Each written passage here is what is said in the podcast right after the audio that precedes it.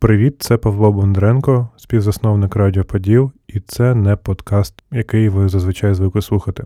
Ви, можливо, чули мій голос, якщо слухаєте подкаст Доступ, чи чули ті епізоди, коли я вклинююсь з-за кадру, так би мовити. В першу чергу я хочу перепросити вас за спам, якщо ви підписані на кілька подкастів Радіо Поділ, але я поясню, чому так відбувається. Справа в тому, що від імені всієї спільноти Радіо Поділ я хочу поговорити з вами, чому 4 листопада є таким важливим днем для українського громадянського суспільства.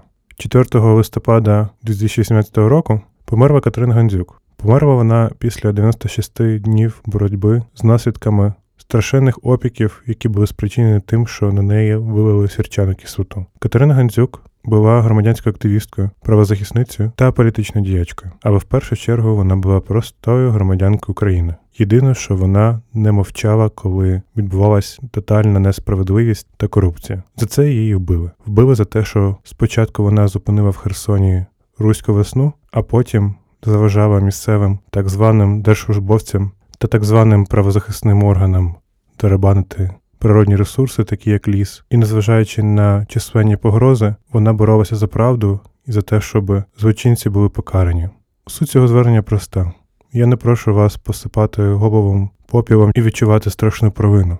Ні. Я прошу вас пам'ятати, що 4 листопада віднині день пам'яті Катерини Гандзюк та нагадування про неймовірно важкі та страшні виклики, які стоять перед нами, громадянами України, на шляху до побудови громадянського суспільства та держави, де справедливість та верховенство права є реальністю, а не мріями чи рядками промов політиків. Я прошу вас не лишатись байдужими та маленькими справами, підтверджувати, що ви є громадянами. Приділяйте 30 хвилин свого часу на те, щоб слідкувати за тим, що відбувається в вашому районі, місті, країні. Підтримуйте тих людей, які борються за справедливість, починаючи від незаконної забудови до реформи судової системи України. Не мовчіть, навіть маленький пост в тому ж Фейсбуці на підтримку та пояснення кільком своїм друзям, чому це важливо, може зробити велику різницю.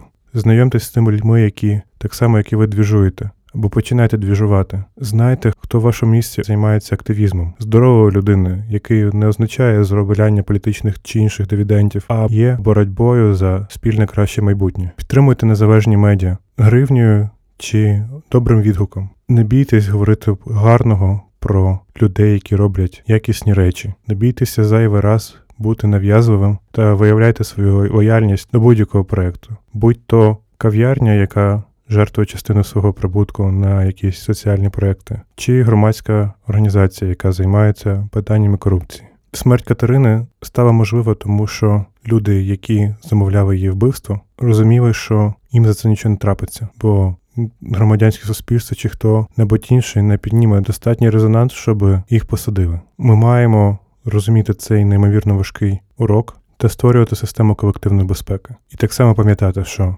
через рік після смерті Картерини замовників так і не покарано. Міністр внутрішніх справ Арсен Аваков є найбільш постійною тимчасовою константою в нинішньому уряду України. Хоча його підлеглі намагалися злити справу Катерини та спочатку призначили виновним абсолютно лівою людину з Алібі. Я розумію, що може бути страшно. Я розумію, що є великі ризики, але тільки об'єднавшись, ми можемо подавати ці ризики. І ми маємо пам'ятати, що за межами Золотоворіцької Подільської Гіпсовської республіки є Україна. І те, що ваш улюблений барбершоп чи кав'ярня до сих пір на місці, це питання тільки часу, поки умовна дочка умовного прокурора не вирішить зробити на цьому місці умовні наготочки.